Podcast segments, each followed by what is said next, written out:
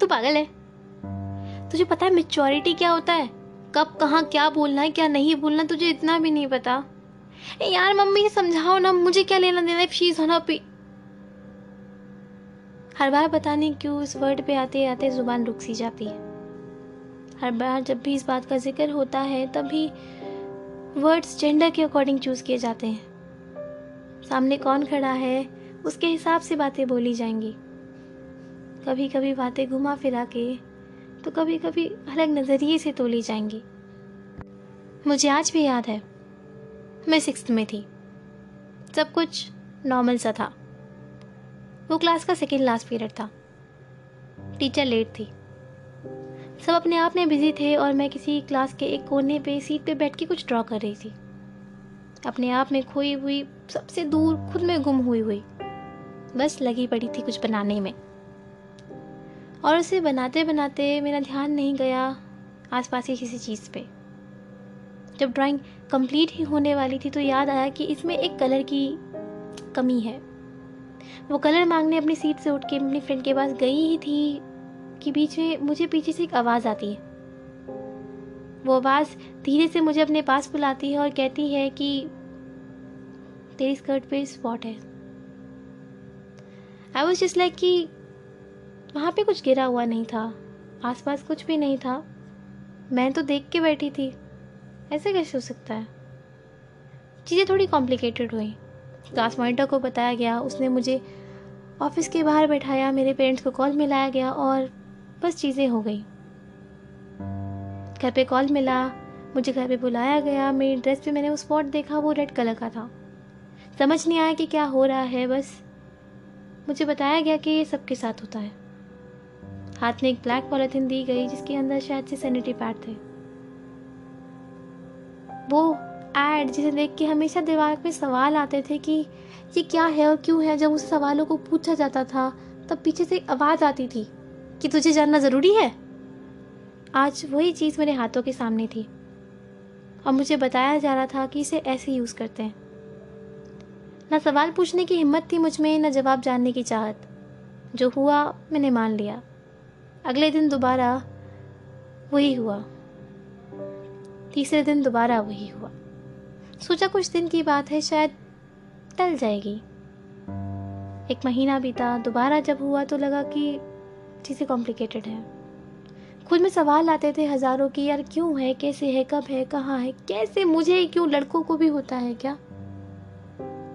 जब कोने में किसी कोने में बैठ के आपको ये सोचना पड़े कि क्या है मैं ये बात पब्लिकली बोल सकती हूँ या नहीं? जब हर बात को कान में फुसफुसा के बोलना पड़े, जहाँ आपकी आवाज़ पूरे घर में चहल जाती थी। जब उस आवाज़ को दबाना पड़े, सिर्फ़ इसीलिए क्योंकि तुम लड़की हो और ये लड़कों को बात नहीं बतानी तो बुरा लगता है। उम्र के साथ चीज़ें समझ में आने लगी, पर समझ के साथ एक सवाल आता था। एक सवाल आता है। एक सवाल आता है कि यार जब एक लेडी प्रेग्नेंट होती है, उसकी डिलीवरी की डेट को चिल्ला चिल्ला के खुशी के साथ बताया जाता है। उसके पीछे की प्रोसेस पे एक पर्दा डाल के बस उस खुशी को याद किया जाता है, मगर उस प्रोसेस के लिए भी उस लेडी का लेडी होना ज़रूरी होता है ना? उस लेडी के लिए पीरियड्स होना ज़रूरी होता है ना? तो उसके दर्द को क्यों दबाया जाए? चलो मान लिया एक उम्र से पहले चीज़ों को बताने से कभी कभी कुछ चीज़ें गलत समझी जा सकती हैं। एक उम्र से पहले लड़कों को कुछ बताने से शायद कुछ चीज़ें गलत तरीके से देखी जा सकती हैं। मगर एक उम्र के बाद तो चीज़ें बताई जा सकती हैं ना। जो डर तुम्हारा है, तुम्हारे कपड़े गंदे होने का, जो महीने में दस से पंद्रह दिन रहेगा, अगर तुम्हारी डेट टाइम पे नहीं आई तो उस डर को अगर तुम शेयर कर दोगे तो शायद वो डर कम हो सकता है।